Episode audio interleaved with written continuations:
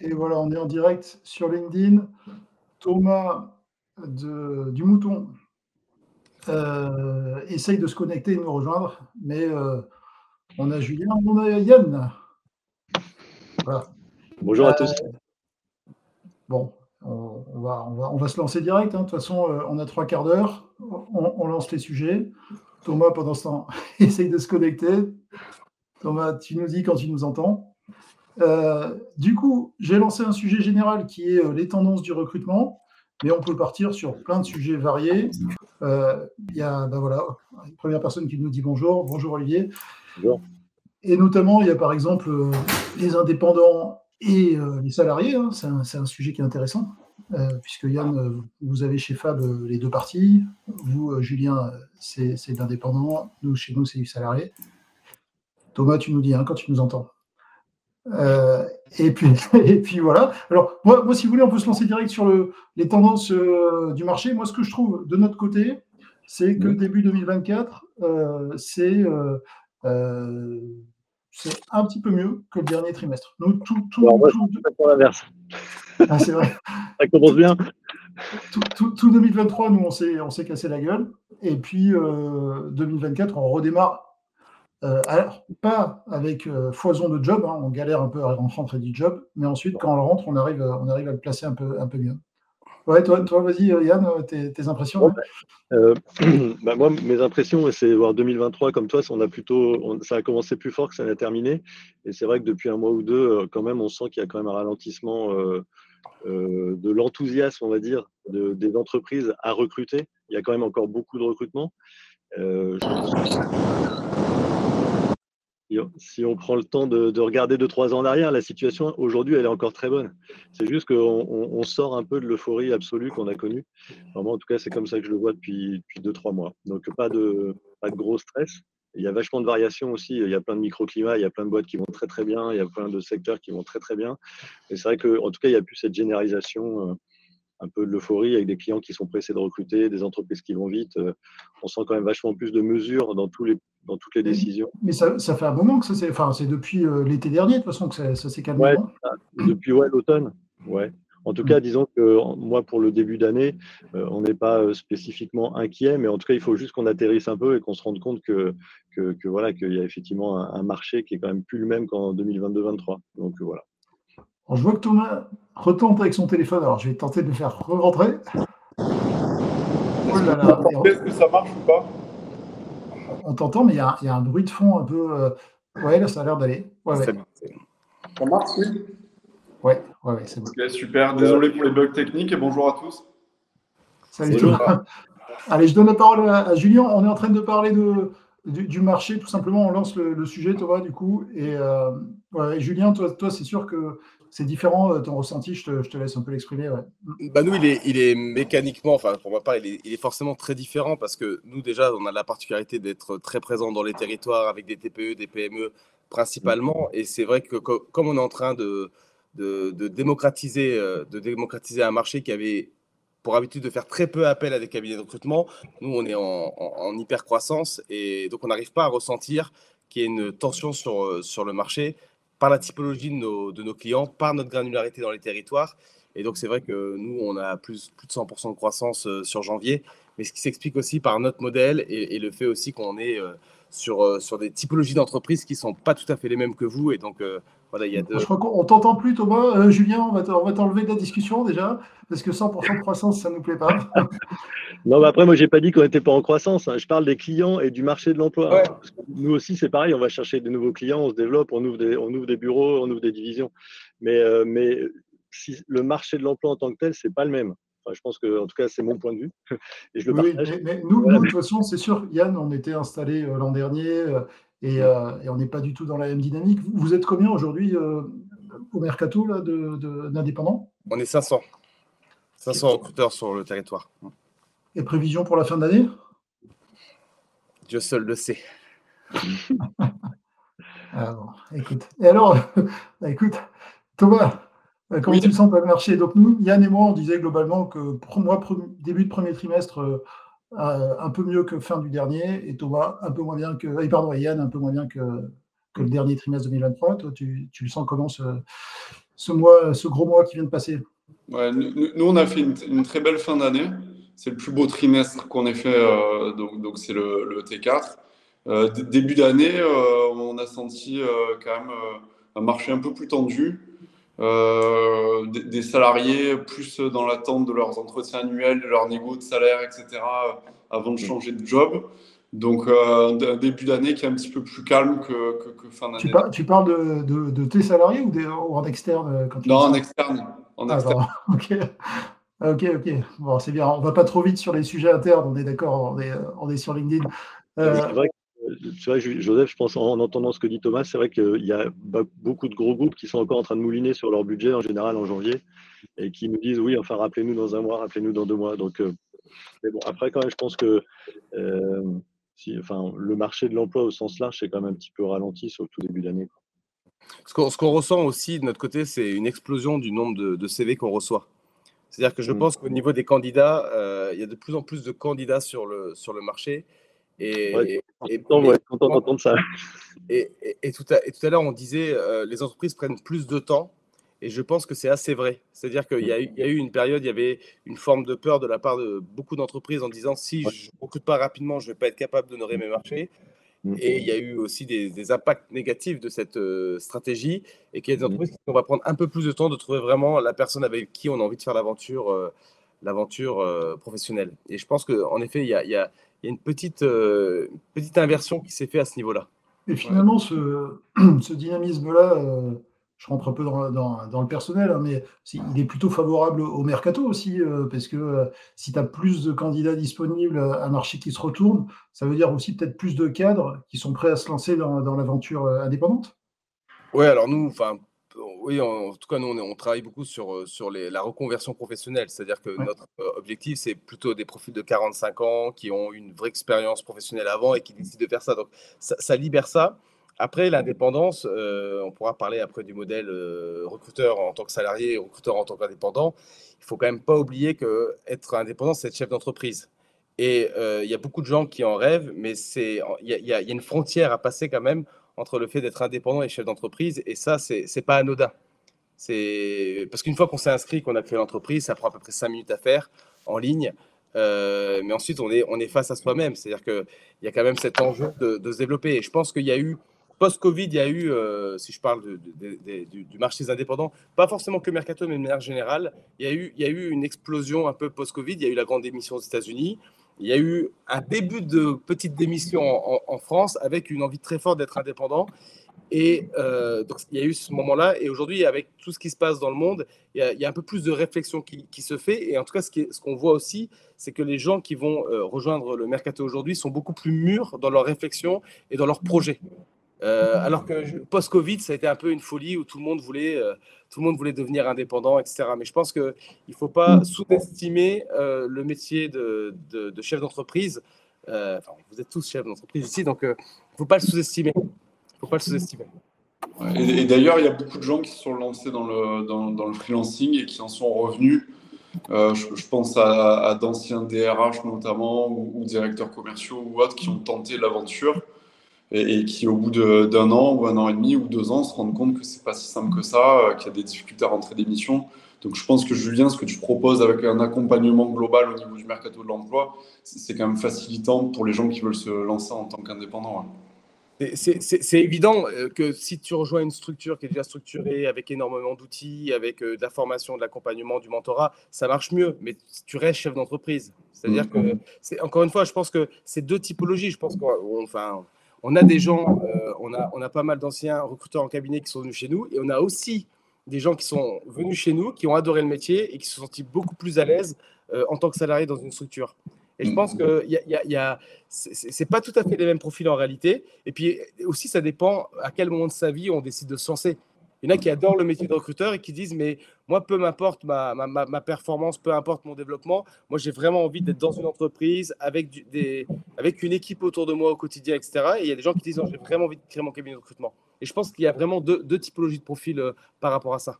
Ouais, ça dépend de la personne et, et, le parallèle, on peut faire le même sur le télétravail euh, avec certaines personnes qui sont fans de télétravail et puis d'autres qui ne veulent pas en entendre parler. Donc il n'y a pas de bon ou de mauvais choix, mais ça colle mieux avec certains ou avec d'autres. Ouais. Toi, Yann, ça fait combien de temps que vous faites euh, de l'indépendant chez euh, Fab? Euh, bah, C'est une idée qui est apparue pendant le Covid et qu'on a vraiment mis en place à partir de fin 2021-2022. Donc nous, c'est vrai qu'on va vraiment s'adresser à, des recruteurs plutôt expérimentés qui veulent monter leur cabinet mais qui n'ont pas envie de s'embarrasser avec tout l'administratif et qui ont, vraiment envie de se concentrer à fond sur ce qu'ils adorent faire. Et c'est pour ça qu'on est en marque blanche, on les laisse vraiment communiquer autour de leur propre marque et tout.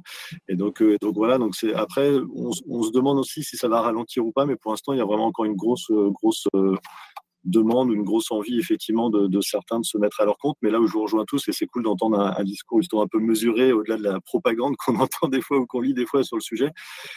voilà, c'est une histoire de momentum. Il y, a, il y, a, vraiment des gens qui vont adorer un statut, puis l'autre, puis l'autre. Enfin, moi, je, je, suis un de ces exemples-là. J'ai été salarié, je suis plus salarié. Peut-être qu'un jour, je serai un autre salarié. mais bon, en tout cas, voilà, c'est vrai que euh, non, en fait, moi, j'ai pas forcément envie, mais peut-être quand même.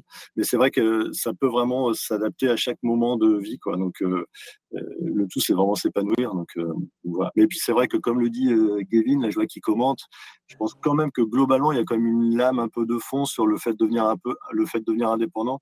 En France, on a de la marge par rapport à pas mal de pays sur le sujet. Il y a quand même des chances que ça continue à monter, vu qu'en plus la protection sociale, on va dire, des indépendants au sens large a l'air de s'améliorer. Euh, le chômage, ce genre de choses. Donc, je pense que globalement, on va quand même aller vers une petite hausse.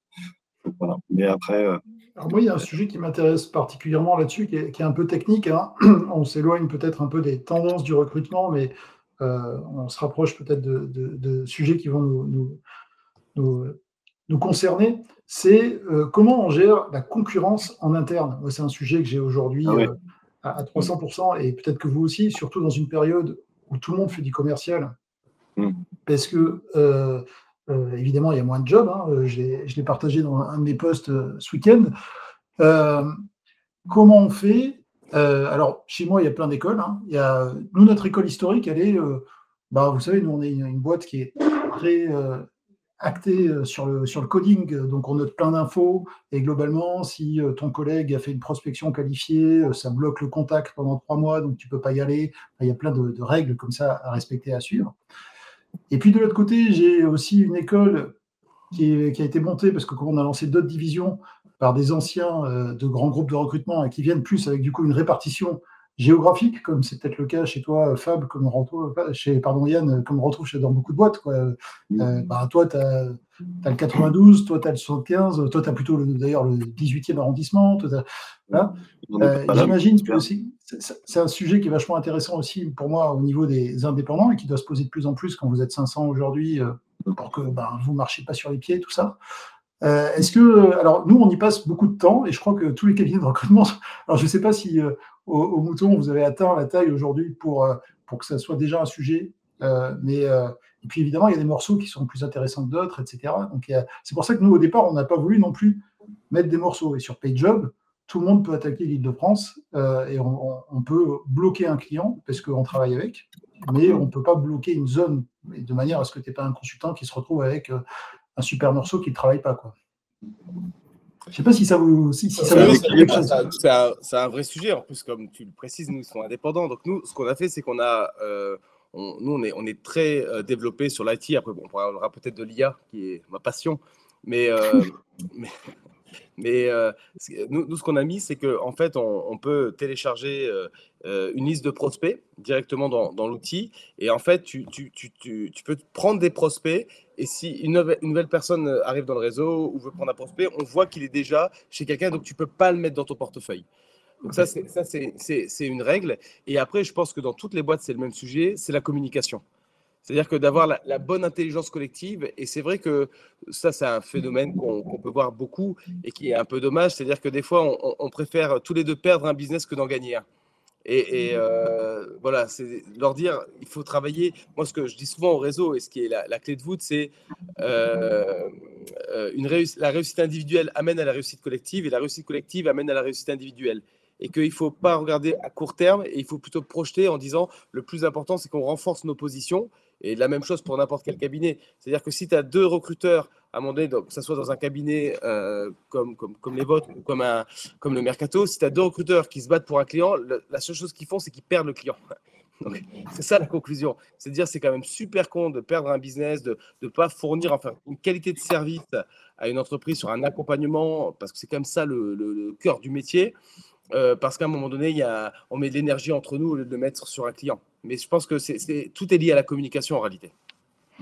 Mais du coup, vous avez quand même, euh, je pousse un peu Julien, comprendre, vous avez quand même, j'imagine, une limite de prospect. C'est-à-dire, si demain, euh, tu as, un indépendant qui télécharge tout le fichier en disant c'est bon,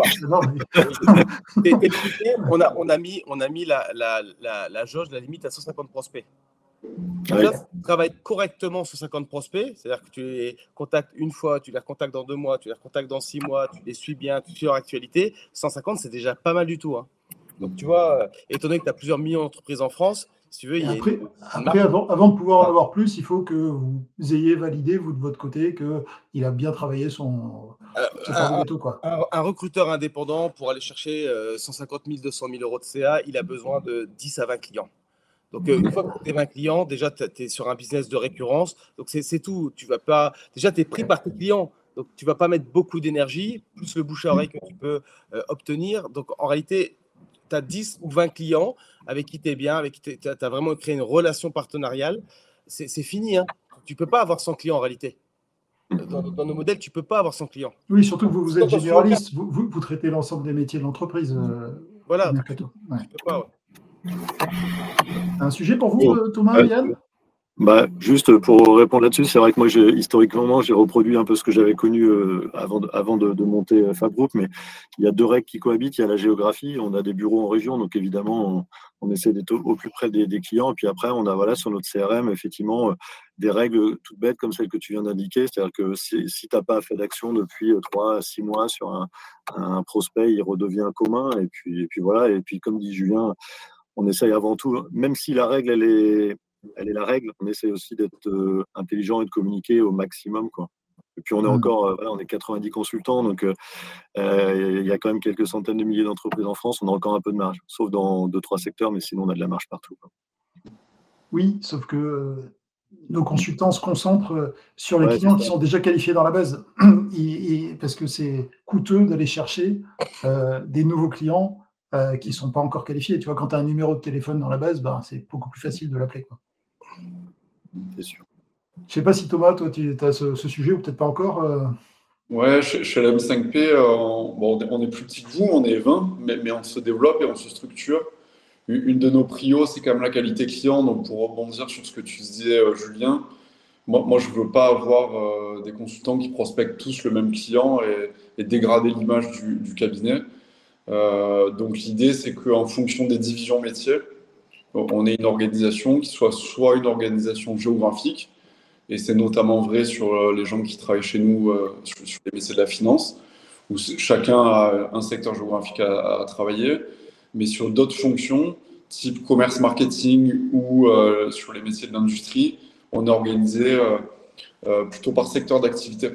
Donc on a, on a des consultants qui recrutent plutôt en GMS, d'autres plutôt euh, dans l'industrie euh, électronique. Ça, va dépendre vraiment de leur secteur de prédilection et l'organisation qu'on a mise derrière. Tu veux partir sur l'IA, Julien? On peut. On peut. pour moi, c'est un, un, véritable sujet. C'est moi, ça, ça, occupe au moins une journée par, par semaine dans, dans, mon emploi du temps parce que euh, notre métier, comme tous les métiers, euh, vont changer. D'ailleurs, j'ai lu une étude il y a trois semaines qui disait que 71% des chefs d'entreprise, de PME, pensent que l'IA va rien changer à leur vie.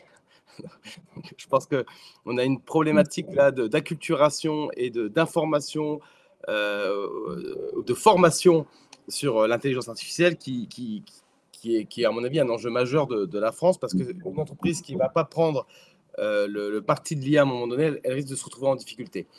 Euh, L'IA avance à une vitesse assez, assez incroyable et notre métier va être structurellement modifié parce que euh, on va dire que 80% des tâches administratives qu'on faisait jusqu'à présent vont pouvoir être prises en charge par l'IA.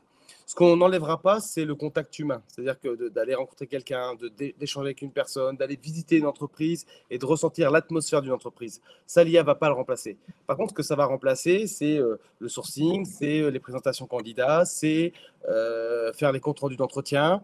on aurait pu, pendant cet échange, mettre un, robot. Il y a une boîte qui s'appelle Nuta qui fait ça. Tu mets le robot, ça te fait tout le compte rendu de l'échange qu'on a eu ensemble, bien structuré. Vous voyez, donc il y, a vraiment des technologies qui sont en train de, bouleverser notre, notre quotidien. Et en fait, le métier de recruteur va vraiment devenir, à travers euh, les mois et années qui viennent, vraiment un métier encore plus humain, c'est-à-dire le, le, ressenti, comprendre le projet d'une personne, euh, savoir poser les bonnes questions, euh, comprendre ses envies, comprendre les envies de l'entreprise. Et donc, que toute la partie administrative qui aujourd'hui occupe presque 70% d'un recruteur, en fait, elle va réduire à, à peu près à 10 ou 20%. Et donc, euh, nous, on investit énormément dans, l'intelligence artificielle parce qu'on sait que ça va être un vrai levier et que justement, notre, notre zone aux recruteurs, de, ils passent vraiment leur temps avec les candidats et les entreprises et plus trop sur la partie administrative qui a en réalité pas une grande valeur ajoutée jusqu'à présent. J'y passe déjà pas assez de temps des fois. non, mais je veux dire, tu, parles par exemple des comptes rendus d'entretien. Euh, moi, je rêve tout simplement que du coup, grâce à l'IA, je vais peut-être enfin avoir tous les comptes rendus d'entretien dans ma base. C'est vrai que voilà, je pense que euh, je sais pas s'ils vont gagner vachement de temps sur des trucs, mais en tout cas, on sera peut-être aussi plus précis, euh, plus, plus, enfin, notre base sera beaucoup plus riche et, limite, euh, avant, pour préparer un échange comme aujourd'hui, je pourrais limite demander à ma base, euh, bah, je sais pas, concentre-moi les, les 20 nouveautés qui arrivent dans les, discours des clients au cours des six derniers mois et peut-être que ça sortira. Mais c'est vrai qu'effectivement, ça va être, à mon avis, hyper intéressant. Après, il y a la course à la taille. Enfin, je sais pas ce que tu en sais pas combien tu as investi sur le sujet, mais je moi, toutefois, tous ces toutes ces idées, euh, je les ai vraiment en tête. J'ai identifié des solutions et tout, mais euh, c'est quoi le ticket d'entrée sur ce genre de truc Qu'est-ce qui va pouvoir aussi euh, se, se, rentrer sur ce genre de, de truc? J'ai vu que Joseph, vous avez lancé une appli ou un espace spécifique pour les clients, là, bravo. Euh, mais c'est vrai que voilà, tous ces trucs-là sont hyper intéressants, mais c'est vrai que de l'idée à l'acte, euh, tu peux nous donner un ordre d'idée de, de, ce que ça représente comme investissement pour vous et peut-être pour d'autres cabinets, je ne sais pas. Mais... Alors pour, pour nous, il y a deux choses. Alors pour nous, on est déjà, on est, cette année, on va être pratiquement depuis le démarrage du produit, on va être à plus de 2 millions d'euros. Maintenant, Maintenant, nous, parce qu'on a, on a, on était assez précurseurs et on l'a développé euh, en interne avec euh, quelques externes. D'accord? Maintenant, il faut se dire que ce, ce, qu'on a développé là, tu vas l'avoir après-demain pour tous les cabinets. C'est-à-dire que tu vas avoir des entreprises qui vont, euh, peut-être des gens qui nous écoutent même, qui vont se dire, OK, je vais créer une solution qui va pouvoir être commercialisée à tous les cabinets, comme tu as le cas, par exemple, sur les ATS aujourd'hui ou les CRM. Tu vois donc, euh, donc tu auras un ticket d'entrée qui sera euh, mutualisé par le nombre de cabinets ou, d'entreprises. D'ailleurs, on attend, euh, on attend que les grosses nous sortent des trucs sur le sujet. On n'a pas trop de. Pour l'instant, on ne peut pas dire que ça ait vachement bougé. Même une simple solution plug and play sur le compte rendu d'entretien pour les cabinets de recrutement.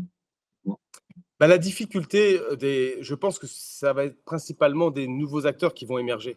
Parce que la, grande difficulté euh, des, structures déjà en place, c'est la data. C'est-à-dire que tes bases de données, elles sont structurées de telle manière qu'elles vont avoir du mal à intégrer l'intelligence artificielle. Moi, je vais vous donner un exemple. Hein. au monde du développement, euh, on avait fait la, roadmap, hein, c'est-à-dire tout le plan d'action du développement informatique. Et à un moment donné, on a vu que l'IA commençait à prendre une place prédominante. Et eh ben, il y a eu deux options qui se sont posées à nous. Soit on finissait le travail et après on intégrait l'IA, soit on mettait à la poubelle une partie du travail et on reprenait en intégrant l'IA.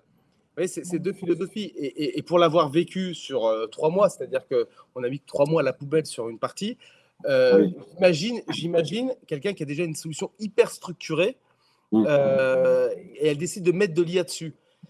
Ça ne marche pas bien. Il faut, il faut penser différemment, il faut penser out of the box, il faut repenser même le, par exemple, l'analyse des CV, ce genre de choses. Donc, ça veut dire que tu as, vraiment une mutation, mais en réalité, euh, avec les progrès de l'intelligence artificielle, les intégrations, etc., tu vas avoir d'ici, je ne sais pas moi, peut-être un an, deux ans ou trois ans, tu vas avoir des vraies solutions d'IA qui seront proposées par des acteurs euh, euh, de, logiciels.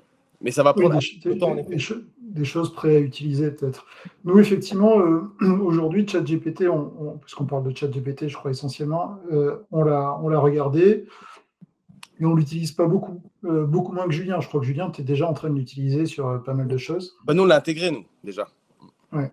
Nous, nous, nous, on n'en voit pas pour le moment encore euh, l'opportunité. On fait beaucoup de tech, mais un peu comme le, le, le, présentait Julien sur notre, puisqu'on a notre propre outil de gestion, donc c'est du développement par rapport à notre outil de gestion. Alors nous, on a cette particularité bah, de pouvoir euh, faire remonter les demandes des consultants. Et en fait ils en ont sans arrêt, c'est-à-dire qu'ils disent euh, ah, en fait quand je fais j'appuie sur ce bouton j'aimerais qu'il y ait ça qui sort, quand ceci et cela etc. Donc il y a énormément de demandes internes. Euh, et, et, rien que ça ça nous occupe beaucoup. Et donc à ce jour effectivement on voit pas vraiment comment intégrer ChatGPT mais peut-être que je vois de deux, deux, autres approches. Il y a la tienne, Julien, qui est une approche complètement nouvelle, hein, où tu arrives, comme tu dis, euh, avec une page blanche et du coup, bah, vous, votre modèle, vous le concevez complètement, complètement différemment. Euh, et, et, et, euh, et, aussi, probablement aussi, la deuxième point, c'est comme tu dis, demain, dans un an, dans deux ans, il y aura des outils tout près, des espèces de widgets euh, hub qu'on pourra intégrer et, où on verra davantage l'intérêt. Nico, Nico Roux nous dit qu'il existe déjà des choses. Il existe énormément de choses. Et euh, effectivement, et après, nous, notre travail, et c'est ça qui est assez passionnant, hein, c'est de voir que tous les quatre, euh, bah, on a des cultures, même si on fait un peu le même métier, même si Yann et moi, on est hyper proches, j'ai envie de dire en termes de cible, quand on pense à nos clients, quand on pense aux, consultants qui nous rejoignent. Moi, je m'amuse parce que quand je vois les consultants qui rejoignent Yann, je me dis, bah tiens, j'étais en discussion avec eux il n'y a pas longtemps, euh, peut-être que ça arrive dans l'autre sens aussi. Et en même temps, on a quand même euh, des cultures hyper différentes euh, si on parle Rému, ben, si tu veux un, un fixe plus haut, il faut quand même aller chez Fab. Si tu veux plus de variables. coûter cher ce que tu racontes. si tu veux plus de variables, il faut aller chez Linking. Euh, si tu veux plus de présentiel, on est mieux chez Fab. Si tu veux plus de, de, remote, on est mieux chez Linking. Si tu veux, tu vois, il y a plein de choses comme ça.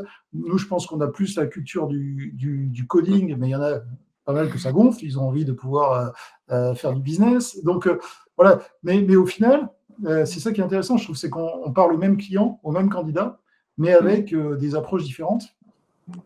Et, euh, et, si on pousse encore plus loin, je trouve ça hyper agréable aussi de pouvoir discuter comme ça calmement avec, avec voilà, le, le, mercato qui a énormément d'ambition, une nouvelle culture, etc. Mais aussi une approche très neuve, parce que Julien, tu viens d'un environnement très différent aussi, donc tu découvres et tu regardes tout avec des lunettes différentes des nôtres. Hein. Nous, ça fait longtemps qu'on baigne là-dedans. Hein, et et, et, ah oui. et, Thomas, dans tout ça, tu n'es pas non plus sans ambition, parce qu'il y a quand même eu euh, l'ouverture de Rennes, euh, l'ouverture de, de, Paris, je crois. Vous êtes de Lyon. De Lyon. De Lyon. Ouais. ouais. Et à ouais. Paris aussi, vous avez quelqu'un, non? Ou je me trompe? Non, ah non, non, non, à Paris, on n'a personne. Okay. Non, non, Avignon, euh, Rennes et Lyon. Ouais. Oui, donc on est pas mal maintenant sur. Et pour rebondir sur l'IA, euh, moi, moi, je suis persuadé, enfin, un, que les cabinets de recrutement vont continuer à exister puisqu'on lit euh, quelquefois qu'on va être remplacé par de l'IA, et, ça, moi, j'y crois pas. En revanche, euh, je, suis persuadé que c'est des outils qui sont très puissants et qui nous permettent de potentiellement mieux faire notre métier et de consacrer plus de temps à l'humain euh, en, gagnant du temps, effectivement, sur des sujets administratifs, par exemple, de rédaction, sur, du sourcing ou, ou, autre. Donc, oui, il faut s'appuyer sur l'IA. Mais, mais euh, oui, on a encore de beaux jours devant nous pour le recrutement, surtout quand on voit, on en parlait tout à l'heure, les, les, tensions du marché de l'emploi. Euh, quand on voit les perspectives sur le marché de l'emploi dans les années à venir, je ne suis pas très inquiet à ce niveau-là. Euh, J'aimerais juste rebondir sur deux choses qui, qui, vont courir, qui vont courir avec ce que vous avez dit là. Mais d'abord, euh, il faut savoir que, je ne sais plus qui a mis dans les commentaires, il a, dit, il a dit en France, on a 3000 cabinets de recrutement, euh, au UK, qui est euh, économiquement ouais. pas plus d'élevé, 30 000. Il y, y, a un vrai sujet en France, c'est que déjà, le, le, métier de recruteur, il n'est pas démocratisé. Il est peu démocratisé. Et donc, on a un objectif commun, que ce soit chez PAP, chez Linky, chez LMP et tous les autres cabinets en France, hein, que ce soit les indépendants, les petits cabinets, les moyens cabinets, les grands cabinets. Il y a un vrai sujet sur la démocratisation du métier et euh, le, le, fait de, de pouvoir euh, le, le, proposer, l'adresser correctement aux entreprises. Ça, c'est le premier point. Le deux, la deuxième chose, on parlait de l'IA, on peut améliorer des choses, mais ce qu'il ne faut pas oublier, c'est que le métier de recruteur, c'est un métier à part entière et ça demande beaucoup de, compétences, de skills, euh, d'appétence et que ce métier-là, en fait, il n'est pas valorisé à sa juste valeur. Euh, la plupart des entreprises, euh, elles font appel à un expert comptable quand elles ont besoin de structurer leur bilan. Elles font appel à un avocat quand elles ont besoin de, de, de, structurer leur partie juridique. Elles pourraient très bien avoir un expert comptable ou un avocat en interne. Elles ne le font pas. Elles ne le font pas. Je rappelle aussi qu'un avocat, ce n'est pas une obligation, sauf si on va en cassation, et un expert comptable, ça n'est jamais obligatoire. Le commissaire est obligatoire au bout de certains, euh, un certain moment, mais, mais il n'est jamais obligatoire d'avoir un expert comptable. Pour autant, c'est très démocratisé. Pourquoi? Parce que ça permet de structurer l'entreprise, que ce soit euh, fiscalement, financièrement, et l'avocat de la même manière sur la partie juridique. Ce métier de recruteur, c'est un métier à part entière. C'est comment je vais permettre à une entreprise de trouver les meilleurs collaborateurs et comment je vais permettre à un collaborateur de trouver la meilleure entreprise. Qu'on le fasse très différemment, c'est chouette. Mais la question, c'est comment on va réussir structurellement, structurellement à accompagner mieux les entreprises et accompagner mieux les candidats. Et je finirai sur un point. Euh, le Conseil euh, économique euh, et social a rendu un rapport il y a deux ans, à peu près un an et demi, deux ans, qui disait on, a mis 32, on met 32 milliards d'euros de, chiffre d'affaires chaque année sur la, sur la formation. Et on s'aperçoit que ça ne réduit pas, euh, le, ça ne réduit pas le, chômage. Euh, le, Conseil euh, préconise la problématique entre une des grandes problématiques entre nous et certains pays saxons ou d'Europe du Nord, c'est qu'ils ont beaucoup plus de recruteurs. Et, l'analyse, enfin le constat de ce rapport, la, finalité de ce rapport, c'est de dire si on veut fluidifier mieux le marché du travail, il faut qu'on ait plus de recruteurs. Et, je pense qu'on a tous un objectif commun, que ce soit les très grands groupes, que ce soit nous, enfin tout le monde, c'est de dire c'est un métier passionnant, c'est un métier sur lequel on contribue à changer des vies. Et ce qui est très important, c'est que tous ensemble, on arrive à le démocratiser et le rendre beau. Et je pense que c'est un très très beau métier. Moi, pour moi, c'est un merveilleux métier et qu'on a un enjeu commun de, le démocratiser. Et c'est d'ailleurs pour ça que j'ai accepté avec grande joie d'être euh, d'être avec, euh, avec vous ce midi. Mais qu'on a, on a un vrai sujet, c'est de faire connaître ce métier-là et lui donner euh, toutes ces. lettres de noblesse. Lettres de noblesse. Est-ce que, est que, est que l'un d'entre vous sait pourquoi l'Angleterre est si en avance que ça par rapport à nous, par exemple? Parce que je veux dire, on recrute depuis aussi longtemps que. Qu'est-ce qui s'est passé historiquement là-bas pour que euh, dix fois plus de, Ils ont, ils ont dans, dans, le modèle anglo-saxon, euh, d'ailleurs certains pays nordiques, ils ont euh, une culture du cœur business. C'est-à-dire qu'une entreprise, elle se développe en disant c'est quoi mon cœur business et qu'est-ce qui n'est pas mon cœur business? En France, ces dernières décennies, et quand je dis décennies, déjà après-guerre, on a commencé à voir ça, c'est-à-dire qu'on a un truc en disant on veut tout internaliser. Parce que comme ça, on sait tout faire de A à Z alors que les pays anglo-saxons, structurellement, elles, elles se disent sur, sur quel aspect je suis très fort? Et le reste, tu prends par exemple des entreprises comme, comme Red Bull, euh, les mecs, ils n'ont jamais produit une canette. Tu vois, bah oui, ils ont, ils, ont, ils ont fait un marketing, ils ont. Ils n'ont jamais bu non plus d'ailleurs. ils ont, ils ont, ils ont sous-traité le produit. Parce que dans, dans l'ADN anglo-saxonne, c'est dire en quoi j'ai une profonde valeur ajoutée qui va me permettre d'être bon sur le marché. Et pour le mmh. reste, je vais aller chercher les meilleurs acteurs pour justement m'accompagner. Alors qu'en France, on a cette culture structurelle de vouloir internaliser, ce qui alourdit les structures, ce qui fait qu'on n'est pas excellent dans certains endroits, etc. Et donc, je pense que pour moi, d'extérieur, mais je n'ai pas la réponse à ta question, Yann, mais, euh, parce que j'ai beaucoup réfléchi à ça, mais mon analyse à la fin, pour connaître quelques sociétés anglo-saxonnes, c'est le cœur business. Ils, ils, sont beaucoup plus focus sur leur cœur business ça veut dire qu'ils externalisent plus, en d'autres mots. Et pour tout, hein, pour le recrutement et pour le reste. Ils, mm. ont beaucoup plus cette. Euh, en France, si tu as un partenaire, tu dis il m'a coûté autant. Euh, alors que dans les pays anglo-saxons, ils disent combien il m'a rapporté. Vous voyez, donc c'est pas tout à fait la même. C'est un petit peu comme un, dans le recrutement. Est-ce que, est-ce que un collaborateur c'est un coût ou c'est un investissement? Mm. C'est ça serait-on, Serait-on un peu conservateur, un peu protectionniste en France? Et culturel, je pense. Ouais, et culturel. Alors après, je pense, je pense qu'il y a aussi quand même le, le, le, droit du travail euh, qui doit jouer euh, euh, de manière assez importante. c'est vrai qu'en France, quand tu as une démission, ça doit vous arriver de temps en temps, et, et que la personne reste, reste trois, mois dans ta, trois mois dans ta société, c'est quand même vraiment pénalisant pour tout le monde en fait. Euh, on a quelqu'un de, démotivé, euh, lui-même perd du temps, nous on perd du temps. Enfin, là, nous on commence à s'ouvrir justement un petit peu à l'international et j'ai l'impression que c'est quand même beaucoup plus flexible. en Espagne, la période d'essai apparemment c'est pas du tout le même enjeu qu'en France. Une fois que tu as passé la période d'essai, ben, tu peux quand même rompre assez facilement. Alors qu'en France, on a cette logique où euh, quand tu arrives à, assez proche de la période d'essai, ben, presque parfois tu lances une pièce, quoi, parce que tu ne sais pas si ça va le faire ou pas le faire. Euh, et si tu t'engages, tu sais que ça va être compliqué. Euh, tiens, on a perdu Thomas. bon, apparemment, il y aurait même des sujets éventuellement de, rendre encore plus compliqué la la rupture euh, conventionnelle. Mm. Euh, voilà, donc euh, c'est sûr. C'est peut-être ce, que disait le commentateur, je ne suis pas bien sûr de ce qu'il voulait dire quand il disait qu'en Italie, il y avait eu beaucoup de dérégulation et que ça a permis d'accélérer les choses. J'imagine qu'il parlait peut-être de ça. Bah, plusieurs choses. D'abord, il faut savoir que la rupture conventionnelle existe que depuis 2008. Mm. C'est-à-dire qu'avant, vous aviez deux options. C'est soit, soit vous étiez licencié, soit vous démissionnez. On ne pouvait pas accepter qu'on puisse se séparer d'un commun accord. Hmm. Depuis 2008, c'est sous euh, Sarkozy, ils ont, mis en place la rupture conventionnelle. Et aujourd'hui, c'est 500 000 ruptures conventionnelles. Euh, parce que et, ça a du sens parce que encore une fois, euh, un salarié, il peut dire j'ai fait mon bout de chemin dans l'entreprise et à un moment donné, j'ai envie de faire autre chose. Vous voyez, c'est pas choquant outre mesure. Ok? Ça c'est le premier point. Le deuxième point avec les pays nordiques ou anglo-saxons, c'est que en France, on recrute très rapidement et on prend beaucoup de temps pour se séparer. Alors que dans les pays anglo-saxons, ils prennent beaucoup de temps pour recruter et ils ont beaucoup de solutions pour ça. Et par contre, ils se séparent beaucoup plus rapidement. Et donc, et derrière, il y a une mécanique qui se met en place. Et donc, je pense qu'il y a aussi, euh, encore une fois, dans notre ADN, dans notre philosophie, euh, un, sujet de fond, et c'est lié, c'est ce que vous avez dit, c'est lié à l'histoire aussi, à mai 68, aux, révolutions qu'on a, pu avoir euh, dans, dans, dans, dans l'emploi, sur le modèle, etc.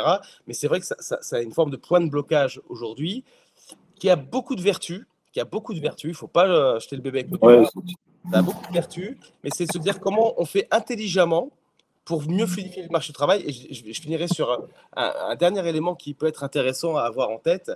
Euh, L'OCDE a fait une étude en 1987 en 1987, ils ont dit, ils ont fait une grande étude en disant quelle est la durée de vie d'une compétence technique? Donc en, 1987, ils étudient et disent voilà, lorsque tu acquiers une compétence technique, la compétence technique dure 30 ans. Ils ont refait l'étude en 2020, vous voyez, très, très récemment. Ils ont posé exactement la même question. Ils ont dit quelle est la durée de vie d'une compétence technique? La réponse, c'est 12 à 18 mois. Donc, c'est-à-dire que la philosophie de dire qu'on forme une personne, elle va pouvoir euh, rester longtemps dans l'entreprise sans devoir forcément modifier sa compétence technique, etc., aujourd'hui, c'est plus vrai.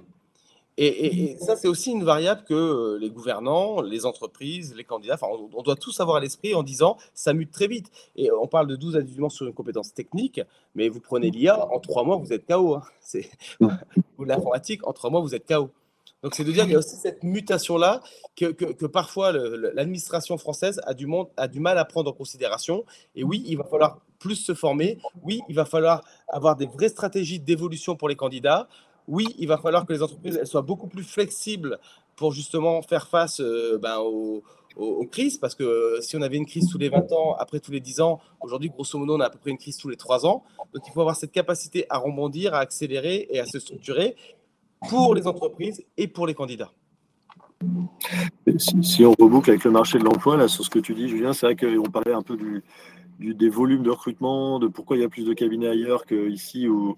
Après, je pense que quand même, globalement, euh, sur le fond, il y a quand même, je ne sais pas ce que vous en pensez, mais un comportement des alors, candidats puis salariés sur quand même vachement plus de changements, de mobilité, d'ouverture, de, les, décisions sont quand même beaucoup moins définitives dans tous les sens du terme, et c'est vrai que les, gens acceptent et, changent et rechangent et rechangent beaucoup plus qu'avant.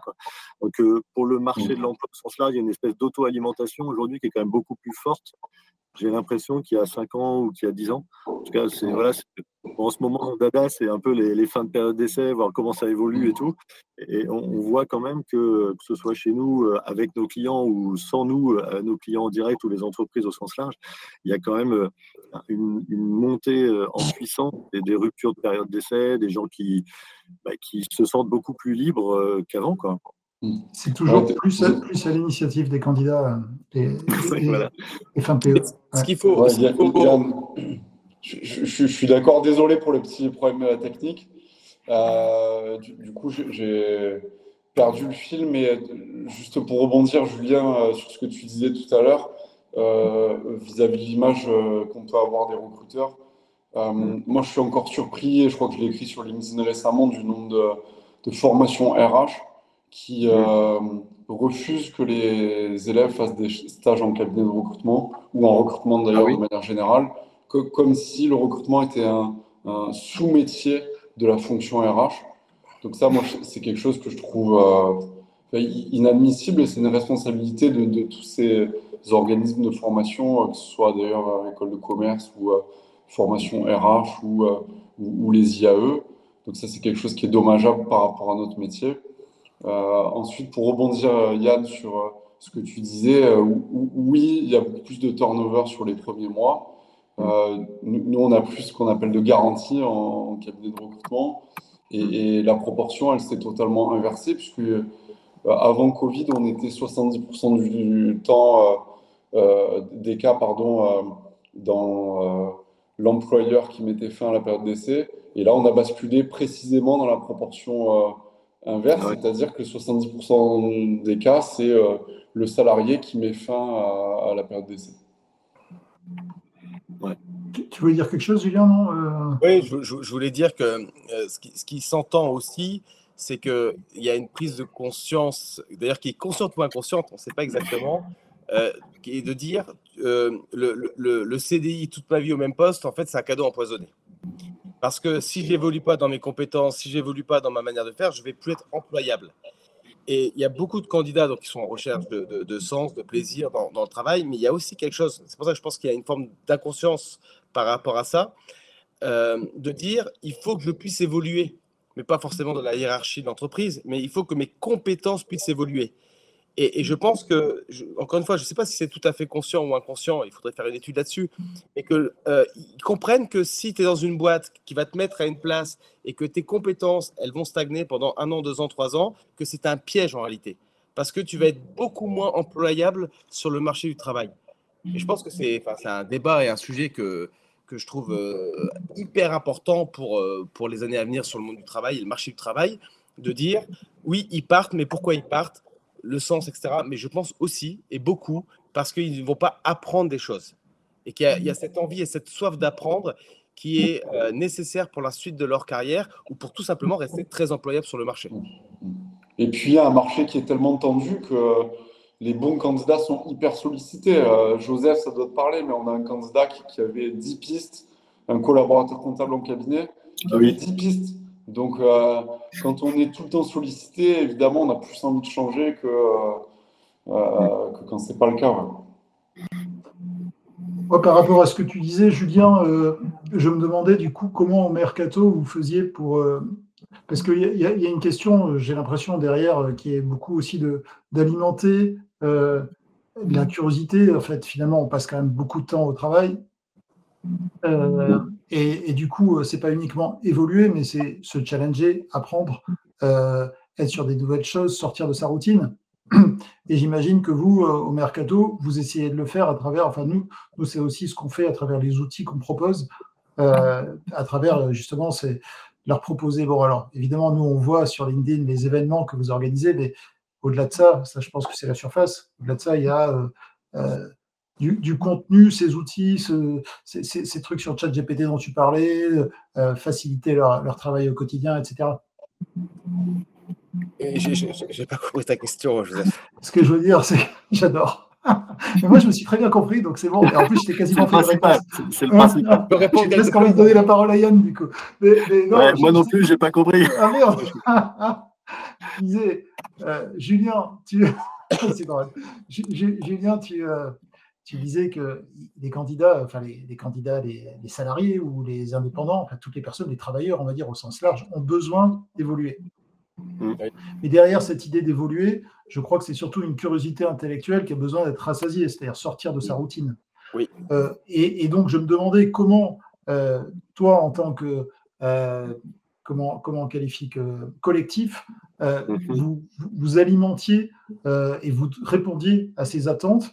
Et j'imagine que c'est à travers justement tout ce, tout ce que vous apportez au niveau technologique pour que un, lundi matin, ils arrivent et ils se disent Ok, c'est cool, j'ai une nouvelle euh, possibilité pour aller plus vite dans mes comptes rendus d'entretien, dans bah. ma prospection, ou dans je sais pas quoi. Ouais, alors je pense qu'il y a plusieurs choses. D'abord, il, il, y a une formation continue. toutes les semaines, il y a une formation. Euh, soit fait en interne, soit en externe, soit par quelqu'un du réseau qui a une vraie expertise, une vraie expérience, qui va la partager avec d'autres. Ça, c'est le point point. Il y a la, cohésion euh, territoriale euh, qui va permettre justement d'aller d'être dans, dans, l'échange, parce qu'il y a quand même un point sur le lien. Je parlais des événements, oui, on fait des événements, mais en fait, on fait surtout des événements pour se rencontrer, pour, échanger. C'est-à-dire que, je, je, disais, les gens ont besoin d'évoluer, c'est vrai, et les gens ont besoin de se rassembler. Euh, par exemple, tu vois, le, le, le, le, full télétravail, pourquoi pas, mais à un moment donné, il faut qu'on soit ensemble. Je suis très attaché, euh, très attaché à ça et je pense que c'est. Ah, faut pas lancer, euh, branche pas Joseph là-dessus. attendez, juste, excusez-moi parce que je vois que qui, s'en va là. Tu dois partir, Moi, je vais, je vais devoir. ouais, je vais, je vais. J'ai rendez-vous dans 40 minutes, pas tout près. de toute façon, il va falloir qu'on arrête. Je pense, on va arriver sur 14 heures, mais moi, avec plaisir pour se recaler sur le full remote ou sur euh, plein d'autres sujets. ça, sera, un débat sympa à avoir. Dès que vous êtes chaud tous les trois, euh, et, comme ça on rentre. Moi je trouve que effectivement, euh, tu l'as, souligné Yann tout à l'heure, on essaye aussi d'apporter un peu de, de finesse, un peu de montrer qu'on peut ne pas avoir le même modèle, mais discuter. Je pense que c'est aussi ça qui est intéressant. Et, de plus en plus de gens pensent comme ça, et c'est bien. Il n'y a pas une manière de recruter, mais il y en a plusieurs. Et c'est vrai que tous les quatre, on a des approches qui sont différentes du métier et, complémentaires. Excellent. Merci à tous les trois. Bon après-midi à tout le monde. Merci, à tous. Belle journée à tous. Bye. Salut. Ciao, ciao.